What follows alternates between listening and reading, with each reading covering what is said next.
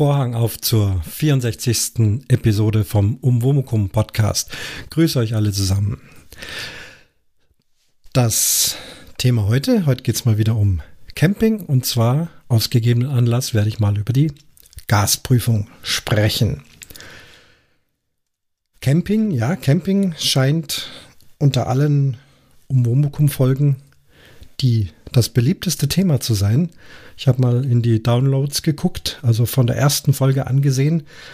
Bin ja nun schon seit über zwei Jahren sozusagen auf Sendung und alles, was älter als neun Monate ist von heute, sind über weit über 1000 Downloads pro Folge, was bedeutet, dass es immer wieder Leute gibt, die den Podcast nachhören, die neu einsteigen, die neu dazukommen, die sich die älteren Folgen anhören. Man sieht die Downloadzahlen tatsächlich kontinuierlich steigen. In einem Fall sind wir auch kurz davor, die 2000 zu erreichen. Das finde ich doch schon sehr spannend und äh, finde ich, äh, erfüllt auch seinen Zweck, denn Podcast ist meiner Meinung nach hauptsächlich etwas, was man zeitsouverän nachhören kann. Nichts gegen die Live-Sendungen, die es gibt. Die sind alle wunderbar schön. Die sind dann, äh, dann sinnvoll, wenn sie tagesaktuell sind, wenn sich Leute dazu äh, mit einschalten, äh, im Chat äh, Kommentare geben, auf die eingegangen wird und so weiter und so fort. Ich habe das einmal gemacht. Da waren auch ein paar sehr liebe und nette Zuhörer da. Ähm, aber letztendlich, äh, Umwomukum ist etwas, was man nachhören kann, nachhören soll. Und das wird eben reichlich getan. Ich stelle dies hiermit fest und stelle fest, dass vor allem die äh, Camping-Folgen doch immer etwas höhere Downloadzahlen haben als alle anderen Folgen. Es ist nicht dramatisch, aber immerhin. Ist allerdings jetzt nicht der Grund, warum ich heute Camping mache, denn ja, da komme ich später dazu. Nee, eins nach dem anderen. Machen wir erstmal Kommentare. Da hat sich zur letzten Folge des Sonntagsgesprächs, das ich mit meiner Mutter aufgenommen habe, mit der Heidi, hat sich Mini Lancelot mal wieder gemeldet. Und ich lese mal vor. Hallo Heidi, hallo Christian. Eine wunderbare Folge mit euch beiden und wieder schön die Stimme von Heidi zu hören. Ich würde mir wünschen, dass die Stimme von Heidi auf jeden Fall wieder in einer Folge um Womukum in absehbarer Zeit erscheint. Bin gespannt. Zum Thema Klassik für Kinder kann ich aus meiner Kindheit was erzählen. Meine Mutter hörte schon sehr viel Klassik über Schallplatten und ich bin mit Mozart, Beethoven, Brahms, Haydn, Tschaikowski und so weiter aufgewachsen. Ich habe es als Kind auch als sehr schön wahrgenommen. Ich selber besaß eine Schallplatte mit Peter und der Wolf. Auf der einen Seite war es nur instrumental und auf der anderen Seite gab es Erklärungen von einem Sprecher, was da gerade vor sich geht. Danach bekam ich aus der Serie Wir entdecken Komponisten alle möglichen Schallplatten. Und das habe ich geliebt. In dieser Serie wird für Kinder als Hörspiel erklärt, wie die Komponisten gelebt haben, wie sie aufgewachsen sind, zum Teil auch andere Komponisten getroffen haben oder dort auch gelernt haben, historische Begebenheiten, wie zum Beispiel, warum auf einmal eine Trompete virtuoser klingt und es werden immer wieder klassische Stücke eingespielt, mit vielen Erklärungen dazu, warum gerade dieses Stück komponiert worden ist. Will Quadflieg als Hauptsprecher, als Orchester sind es die Berliner Philharmoniker, und dazwischen sind es berühmte Musiker aus den 80ern. So bin ich an die Klassik herangeführt worden. Ich besitze auch heute noch diese Schallplatten aus meiner Kindheit und habe mir noch zusätzlich später die Serie mit CDs ergänzt, die ich als Kind nicht besaß. Ich muss zugeben, ich höre auch heute noch ab und zu in diese Schallplatten bzw. CDs hinein und es macht immer wieder Spaß, diese kleinen Hörspiele anzuhören. Ich finde diese Serie hervorragend, um Kinder auch an Klassik heranzuführen. Die wichtigsten Komponisten werden dort erklärt. Im etwas späteren Alter, so mit elf oder zwölf, wurde ich auch des Öfteren mit ins Theater mitgenommen und kam sehr früh auch in Berührung mit Opern, Operetten, Musicals und so weiter. Was auch noch interessant ist, von der Augsburger Poppenkiste kann man als DVD eine kleine Zauberflöte kaufen. Sowie auf der Bühne gibt es noch zusätzlich ab und zu die kleine Entführung aus dem Serai. Das Wort kleine ist hier von der Puppenkiste dazugefügt. Letztens fand ich es ganz lustig, als ich mit meinem vierjährigen Neffen unterwegs war und ich ihn fragte, was er denn im Auto als Musik hören möchte, kam die Antwort, ich soll Klassik anmachen. Ich fragte danach meinen Bruder, wie er denn darauf kommt, und er, er, erklärt mir, dass sie daheim ab und zu auch immer wieder im Radio Klassik anstellen. Auch das reicht anscheinend bereits aus, um die Kinder ein bisschen an die Klassik heranzuführen. Ihm hat es jedenfalls gefallen und saß zufrieden hinten im Auto. Viele Grüße, Mini Lancelot. Ja, danke äh, Silke für diesen sehr ausführlichen, interessanten äh, Kommentar, wie es dir so mit Heranführung an Klassik ging. Das Thema war, ging ja jetzt in den letzten Folgen immer wieder ein bisschen hin und her. Und wäre der Raiden, der Reidinger noch auf Sendung, dann äh, würde er sagen, ein Podcast im Podcast. Da war ja sehr viel Inhaltliches da. Das möchte ich jetzt so stehen lassen. Wie gesagt, ähm, hatte ja auch schon immer wieder mal dazu kommentiert und der Mozart taucht da wieder auf und so weiter und so fort. Es geht ja auch noch weiter zu dem Thema, denn meine Mutter, der ich, äh, die ich darauf hingewiesen habe, dass Silke so einen schönen Kommentar geschrieben hat, hat ebenfalls schriftlich geantwortet. Heidi sagt also, Liebe Silke, herzlichen Dank für den sehr schönen Kommentar. Der regt sofort wieder anzuknüpfen einige Gedanken aus der Zeit 1945 bis 1947. Meine Mutter und ich regelmäßige Besucher der Konzerte im Gewandhaus Leipzig und des Thomaner Chors, unterhalten uns über Musik. Mein um acht Jahre jüngerer Bruder konnte noch nicht richtig laufen und sprechen. Auf wackeligen Beinen läuft er zu dem unglaublich einfachen Volksempfänger mit nur einem Drehknopf und Sender, drückt auf diesen Knopf, um, in Klammern, ein Mozart einzustellen. Für ihn war alle Musik Mozart. Meine Kinder konnten dann immerhin kindgerechte Opern mit Besprechungen auf Tonband hören. Kassetten, CDs oder andere Tonträger gab es noch nicht und konnten wir uns nicht leisten. Trotzdem haben außer Christian auch seine Geschwister Zugang zur klassischen Musik gefunden. Liebe Grüße, Heidi. Auch hier taucht der Mozart wieder auf. Also es verdichtet sich, dass ich da mal in irgendeiner Weise eine Sendung drüber mache, weiß noch nicht wie. Ich bin ja nun kein Musikwissenschaftler, sondern ausführender Musiker. Das ist übrigens ein wesentlicher Unterschied, ähm, ob man nun Musik äh, praktisch ausführt. Natürlich da viel weiß über das Thema, aber so richtig wissenschaftliche Untersuchungen, dafür gibt es Musikwissenschaftler, die sowas studieren, die da äh, forschen und so weiter und die solche Dinge teilweise auch noch viel besser beantworten können. Sei es wie es will, Gedankenanstöße habe ich hier wohl genug. Bleibe aber jetzt bei den Kommentaren, das Thema ist ja heute Camping. Und auch Silke antwortet nochmal auf die Antwort. Hier geht's ja richtig wie im Tennis, hin und her. Wunderbar. Ein Podcast im Podcast, kann ich nur sagen. Hallo Heidi. Auch dir vielen Dank für deine Rückmeldung. In deinem Kommentar finden sich doch gleich wieder ein paar schöne Gedanken für eine neue Folge mit Christian. Erzähl einfach aus dieser Zeit, wie es mit der Musik in der Nachkriegszeit war. War es denn in den Theatern gleich wieder möglich, Stücke aufzuführen?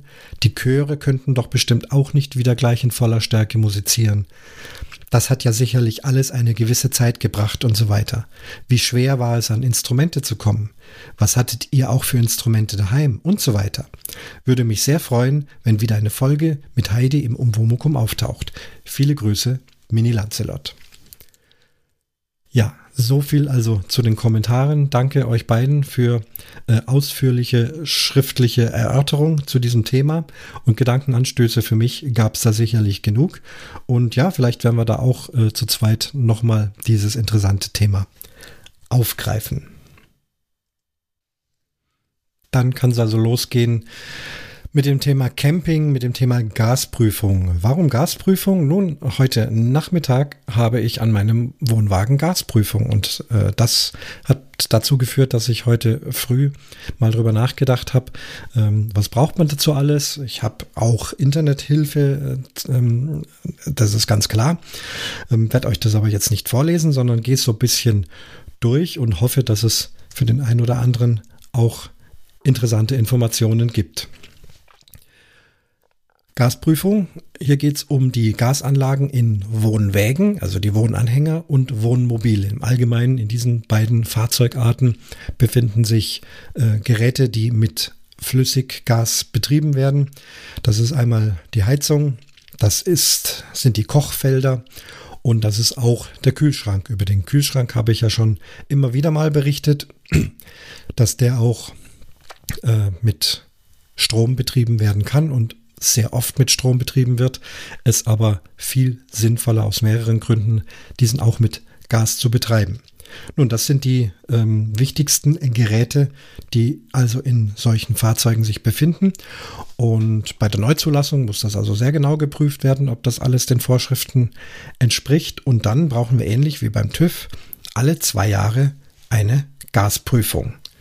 Gibt es dann so ein gelbes Heft, wo dann diese Gasprüfung eingetragen wird ähm, ähnlich wie beim TÜV und auch eine Plakat Plakette, wo dann die Plakette angebracht wird. Äh, da gibt es dann keine speziellen Regelungen dafür, aber in der Nähe des Nummernschilds klebt man die also meistens hin.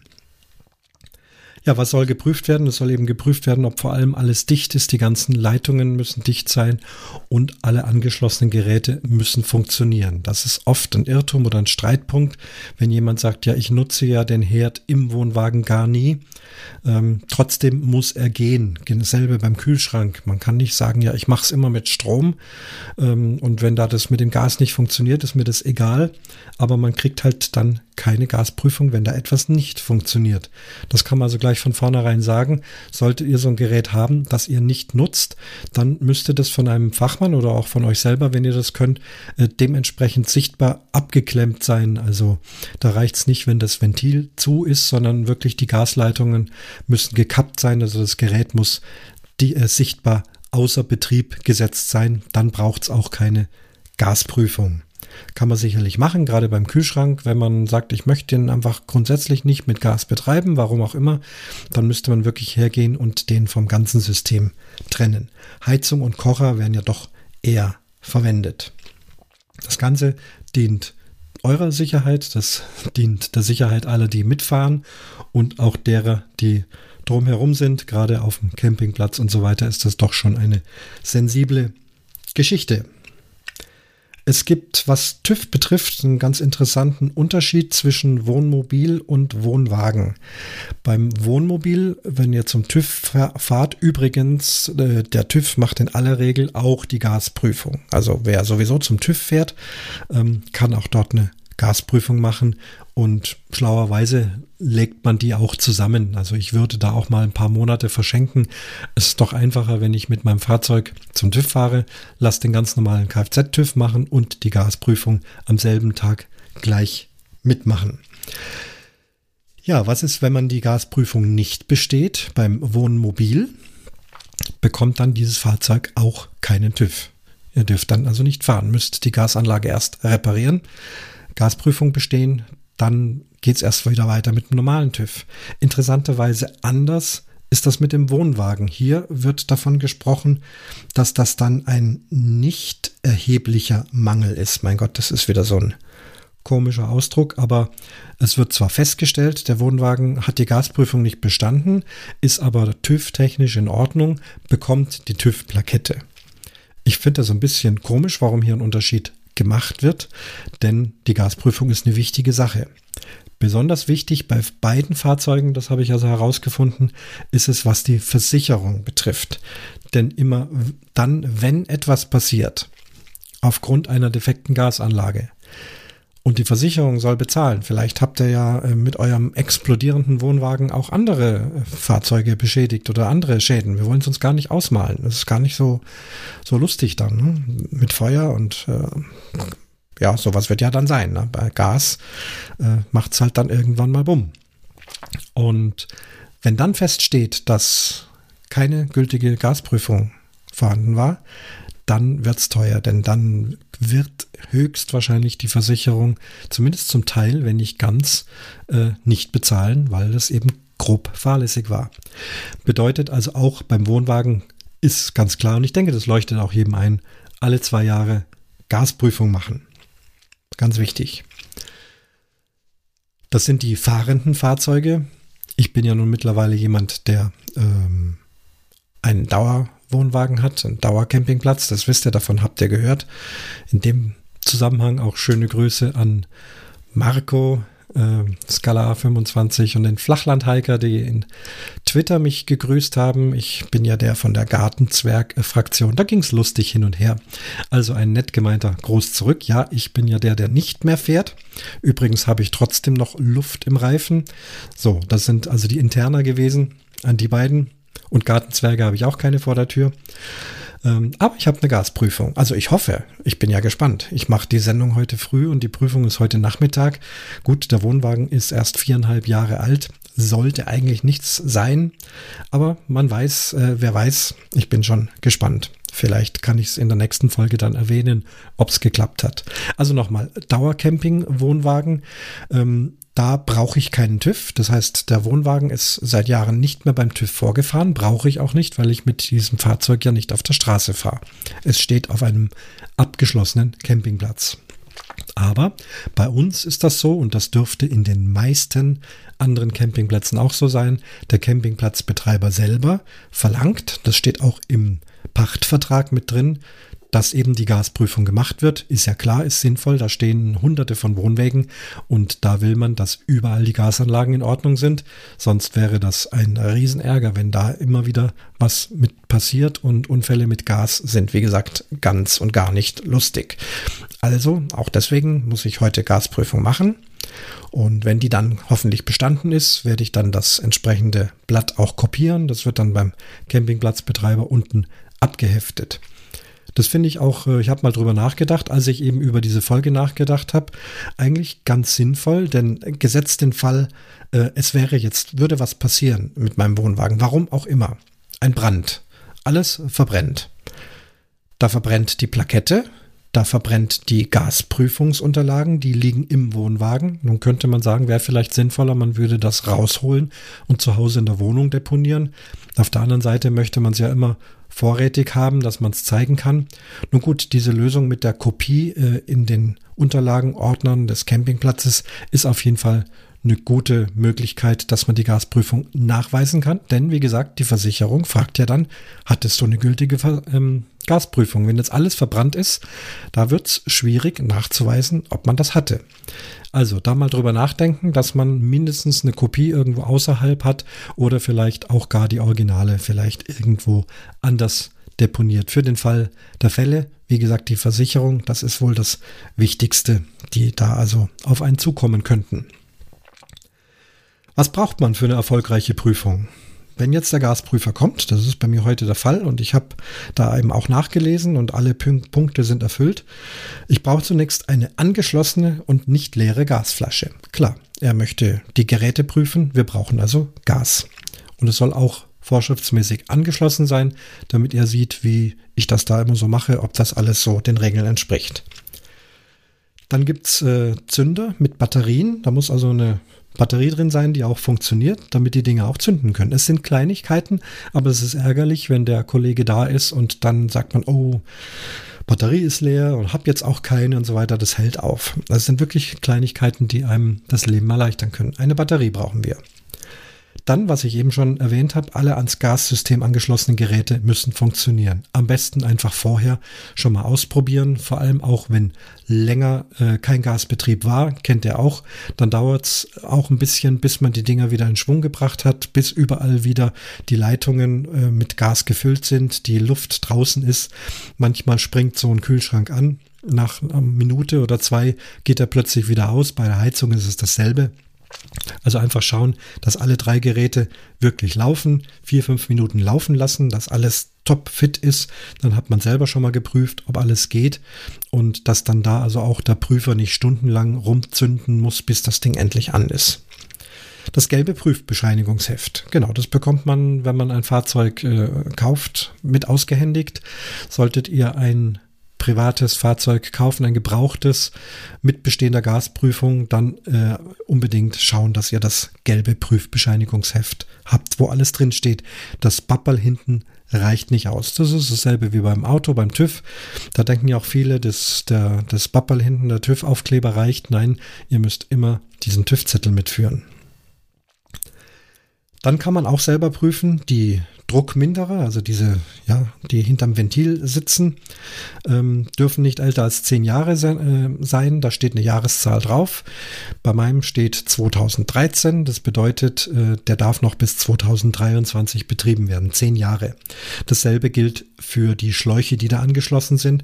Sollte das zu alt sein, dann vielleicht selber in den Campingshop gehen, äh, neue Sachen kaufen, anschließen. Auch das spart wieder Zeit. Die Gasprüfer haben zwar meistens solche Sachen dabei, verkaufen einem das auch, ähm, wird dann bestimmt noch äh, ein Euro teurer sein, als wenn ich es im Geschäft kaufe. Aber wichtig ist vor allem, dass alles einen guten Eindruck macht und dass das Zeug da ist. So, was wird dann gecheckt? Es geht los mit der Halterung der Gasflaschen. Da bin ich mal gespannt, weil wir Dauercamper haben oft diese Halterungen, ähm, mit, wo also die Gasflasche reingestellt wird und dann mit Bändern befestigt, äh, rausgeschraubt, weil die einfach ähm, Platz brauchen. Aber da ich nicht fahre, denke ich, dass das kein Problem sein dürfte. Aber bei den fahrenden Fahrzeugen müssen die Halterungen auf jeden Fall in Ordnung sein. Ja, die Riemen müssen da sein, die Schlösser müssen funktionieren. Das ist auch etwas, was man gerne mal übersieht. Die Lüftungsöffnungen im Gaskasten müssen frei zugänglich sein und überhaupt vorhanden sein. Es dürfen keine elektrischen Einrichtungen im Gaskasten sein. Nicht, dass da mal ein Bastler herkommt und sich da eine Alarmanlage oder irgendetwas da hineinbaut, was mit Elektrik zu tun hat. Hat da nichts zu suchen. Denn so ein elektrischer Funken und eventuell austretendes Gas, normalerweise tritt da ja nichts aus, aber trotzdem, das ist eine sensible Geschichte. Kein Strom im Gaskasten. Dann muss die ganze Gasanlage dicht sein. Das wird meistens mit einer Luftpumpe gemacht. Das heißt, der Gas, die Gasflasche wird abgeschlossen, ein Luftdruckgerät wird angeschlossen. Dann pumpt er auf einen gewissen Druck auf. Die Barzahl kenne ich jetzt gar nicht auswendig. Aber da wird also ordentlich Druck draufgegeben und das dann so ein Manometer. Und dieser Druck muss dann zehn Minuten lang stabil sein. Würde der schnell abfallen, bedeutet das, dass die Anlage irgendwo undicht ist. Da habe ich am meisten Schiss davor, weil wenn sowas dann undicht ist, ja, wo ist das dann undicht? Ja, dann geht das Gesuche los, da muss man doch den Fachmann holen. Also ich hoffe aber, dass das heute klappt. Genau, die Dichtigkeit. Die Sicherheitsventile müssen funktionieren. Äh, die Gasanlage an sich muss funktionieren. Das hatten wir jetzt schon ein paar Mal. Also es wird eben geprüft, ob die Dinger überhaupt angehen. Ähm, Prüfung von Alter- und Anschlussschlauch Druckminderer hatten wir eben auch schon. Ähm, die Sicherheitsventile, das könnte auch selber, also gerade beim, beim Herd zum Beispiel, äh, Flamme anmachen, kurz brennen lassen und dann ausmachen und ganz leise sein. Und kurz danach macht es irgendwann so Klack, so richtig metallisches Klacken. Dann schnappt dieses Metall Metallventil wieder zu, das also verhindert, dass Gas ausströmen kann, wenn keine Flamme brennt. Ja, da ist ja so ein Thermoventil dran und das macht richtig hörbar Klack und dieses Klack möchte der Prüfer hören. Und auch der Abgas, also die Abgasrohre, also dort, wo dann das Abgas nach außen geführt wird, da sind ja dann so Gitter dran, das muss also alles frei sein, darf nicht verstopft sein und überhaupt vorhanden sein. Ja, so läuft also eine Gasprüfung. Kosten sind hier flexibel. 20 bis 50 Euro wäre wohl ein gängiger Preis in Deutschland, kann ich bestätigen. Ich habe bisher meistens 40 Euro bezahlt. Der äh, Gasprüfer heute verlangt 35 Euro. Ähm, Finde ich einen ganz anständigen Preis. Bei den Dauercampern gibt es ja noch das Problem, dass wir also mit dem Wagen jetzt nicht vorfahren, sondern dass der Prüfer herkommen muss. Wenn man sich da also jemand bestellt, unbedingt anfragen, ob auch noch Fahrtkosten berechnet werden. Ich hatte da mal jemand da, die hätten dann 100 Euro Fahrtkosten verlangt. Das ist natürlich für eine Gasprüfung, die nur 40 kostet, deutlich zu viel. Aber auf Campingplätzen, wo viele Dauercamper ähm, vorhanden sind, gibt es ja meistens mehrere, die eine Gasprüfung brauchen. Entweder man tut sich zusammen, teilt sich die Fahrtkosten oder wie in meinem Fall, der hatte gesagt, er ruft an, wenn da mehrere zusammenkommen, dann lohnt sich für ihn. Er ist ja auch nicht weit weg. Er hat praktisch dieselbe Anfahrt wie ich, das sind eine Viertelstunde. Ähm, aber wegen einer Prüfung würde er da auch nicht rausfahren. Also es sind mehrere Prüfungen und er verlangt also keine Fahrtkosten. Das ist eine anständige Sache. Wie gesagt, vorher fragen, damit es dann vor Ort keinen Ärger gibt. Noch ein weiterer Tipp, die Ventile, also mit denen im Wohnwagen, im Wohnmobil äh, die Gasleitungen auch nochmal geöffnet oder verschlossen werden, diese Drehventile. Auch die sollte man regelmäßig betätigen. Ohnehin mein Tipp, den ich auch schon mehrmals gegeben habe, auch unterm Jahr, auch im Sommer immer wieder mal die Heizung anmachen, ein paar Minuten brennen lassen. Wir haben von einem anderen bekannten Podcaster ja schon mal gehört, dass sich da eine Spinne im Brennerraum breit gemacht hat, die dann verhindert hat, dass der Ofen anging. All solche Sachen. Es lagert sich Dreck ab, äh, Insekten könnten dort äh, irgendwie ihr Unwesen treiben. Immer wieder mal das Gas anmachen, so alle zwei Monate oder so reicht das und dann eben auch diese Ventile drehen, dass alles schön geschmeidig bleibt, dass einfach alles im Betrieb ist und funktioniert. Dann sollte man bei einer Gasprüfung doch wenig Probleme haben. Ja, das ist das Thema äh, Gasprüfung. Jetzt habe ich groß schlau dahergeredet und wie gesagt, heute Nachmittag habe ich selber Gasprüfung und hoffe sehr, dass alles klappt. Noch ein bisschen Werbung in eigener Sache. Ich bin in der letzten Zeit auch immer wieder in anderen Podcasts zu hören, ähm, was mir viel Spaß macht, da als äh, Gast zu sein. Ich meine jetzt damit nicht die Audiokommentare, da drängt man sich ja quasi selbst auf, aber auch die Audiokommentare gibt's nach wie vor. Nicht mehr ganz so viele, ähm, damit es eben auch nicht zu viel wird, aber an der einen oder anderen Stelle. Nee, ich meine aber wirkliche Gastauftritte. Ähm, was kann ich nennen? Den Backhauscast zum Beispiel. Da hatte ich ja mal das Wanderwaffeleisen gewonnen. Da wird man dann als Gast eingeladen. Ähm, dann habe ich auch mal äh, in Absprache mit dem Klaus dort einmal das Quiz veranstaltet. Das hat auch viel Spaß gemacht, war also eine lustige Geschichte. Wer das nochmal nachhören möchte. Dann war ich äh, mehrmals Gast bei König, Bube, Dame, Gast, genau, also der Gast von König, Bube Dame Gast. Ein Podcast, wo es um Stephen King Bücher geht. Die Dela und der Flo und der Jonas sind also das feste Team und sie laden sich immer jemand dazu ein. Da war ich also jetzt auch ein paar Mal. Das macht auch äh, viel Spaß. Also das Buch vorher lesen und man wird da sehr gut durchgeführt. Man muss da also sich keine Sorgen machen. Das, das klappt alles ganz prima und man gibt eben dort, wo man eine Meinung hat, seine Meinung ab. Das macht also auch viel Spaß. Dort gern mal reinhören. Was haben wir noch? Äh, ja, Hashtag Mensch natürlich. Hashtag Mensch ist schon angelaufen. Auch äh, die erste Folge mit meiner Mutter Heidi. Also das Thema hatten wir ja vorhin schon in den Kommentaren. Wer das hören möchte zum Thema äh, fit bleiben im Alter, äh, gibt's Hashtag Mensch schon eine Folge. Aber auch alle anderen Folgen sind sehr schön geworden, sehr unterhaltsam, informativ aus allen Bereichen des Lebens kann ich euch nur nahelegen.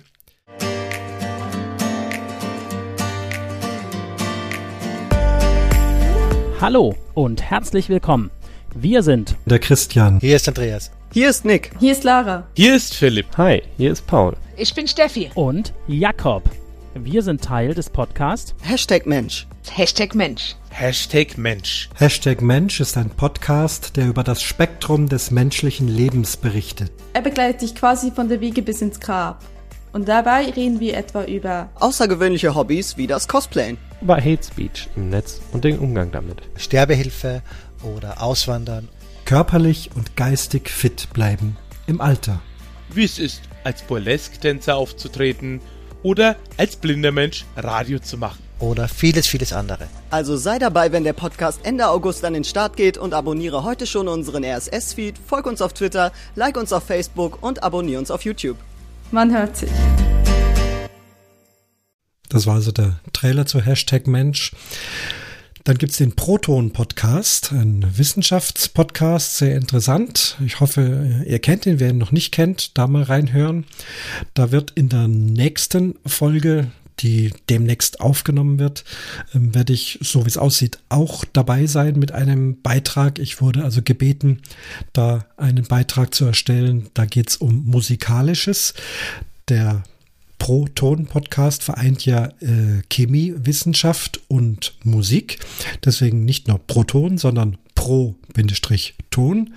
Und auch hier werden, wird eine interessante Parallele gezogen zu einem Aspekt aus der Chemie und einem Aspekt aus der Musik. Mehr möchte ich noch nicht verraten. Proton Podcast, die nächste Ausgabe. Da bin ich also auch dabei. Demnächst ist dann wieder Night of the Pots. Und zu dem Thema gleich mal den Trailer, wenn wir schon dabei sind.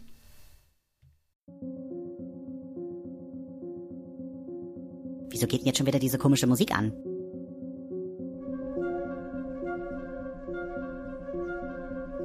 Ist etwa schon wieder Night of the Pots? Oh Mann, da sind ja noch ein paar Plätze frei. Dann sollten sich vielleicht noch ein paar Leute da eintragen.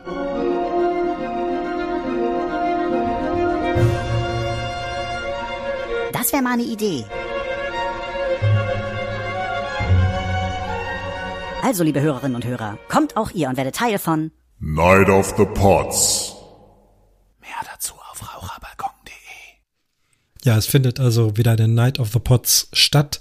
Auch diese Night findet mittags äh, statt, beziehungsweise beginnt mittags und wird in den Abend hineingehen, je nachdem, wie viele sich noch anmelden. Und ich hatte mich zunächst, hatte ich mich erst angemeldet mit beiden Podcasts, dann wieder abgemeldet, weil an dem Tag bei mir doch viel los ist. Ich bin ja als Bogentrainer mittlerweile unterwegs im Verein. Da gibt es immer mehr Termine, so wird es auch an diesem Tag sein. Jetzt habe ich aber doch mit äh, Spielbrett Erde, also meinem Geocaching-Podcast, äh, mich mal angemeldet. 19.30 Uhr äh, werde ich allein etwas machen. Genaueres dazu ähm, ähm, werde ich in einer kurzen Metafolge jetzt gleich auch im Spielbrett Erde veröffentlichen. Also wer sich da in Richtung Geocaching interessiert, bitte da auch noch kurz reinhören. Da ähm, spreche ich kurz über Night of the Pots. Ja, also da werde ich also auch äh, äh, vorhanden sein, wenn alles dann wirklich klappt. Ansonsten empfehle ich euch die Night of the Pots. Äh, man kann die live hören in der Pod-WG den ganzen Nachmittag. Äh, man kann sich auch noch beteiligen. Da, ich glaube, ein Slot ist noch frei, 17.30 Uhr, was ich jetzt gesehen habe. Die ganz genaue Zeitverteilung wird dann wohl nächste Woche stattfinden. Ich hoffe aber, dass es bei mir bei 19.30 Uhr bleibt, denn wie gesagt, zeitmäßig geht's nicht anders. Also da kann man live reinhören, wenn man sich in die Pod-WG einschaltet. Geht einfach auf raucherbalkon.de, dann auf den Reiter NOTP und da ist alles erklärt. Also wer sowas noch nie gemacht hat, ist denkbar einfach, kann man live zuhören, aber natürlich werden auch alle Folgen dann entsprechend in einem Feed veröffentlicht, sodass man sie nachhören kann. Ja, also ihr seht rege, rege Beteiligung auch in anderen Podcasts. Das macht mir also auch viel Spaß. Heute aber nun mal diese Campingfolge und jetzt werde ich dann den Vorhang schließen, mich zu meinem Wohnwagen begeben, schön schauen, ob nochmal alles funktioniert. Ich hatte ja zuletzt erst öfters äh, Camping dort gemacht und da hat alles geklappt und ich hoffe, dass das heute auch der Fall sein wird. Habt eine gute Zeit, bis zum nächsten Mal und hiermit schließt sich der Vorhang zur 64. Folge vom Umwomukum Podcast.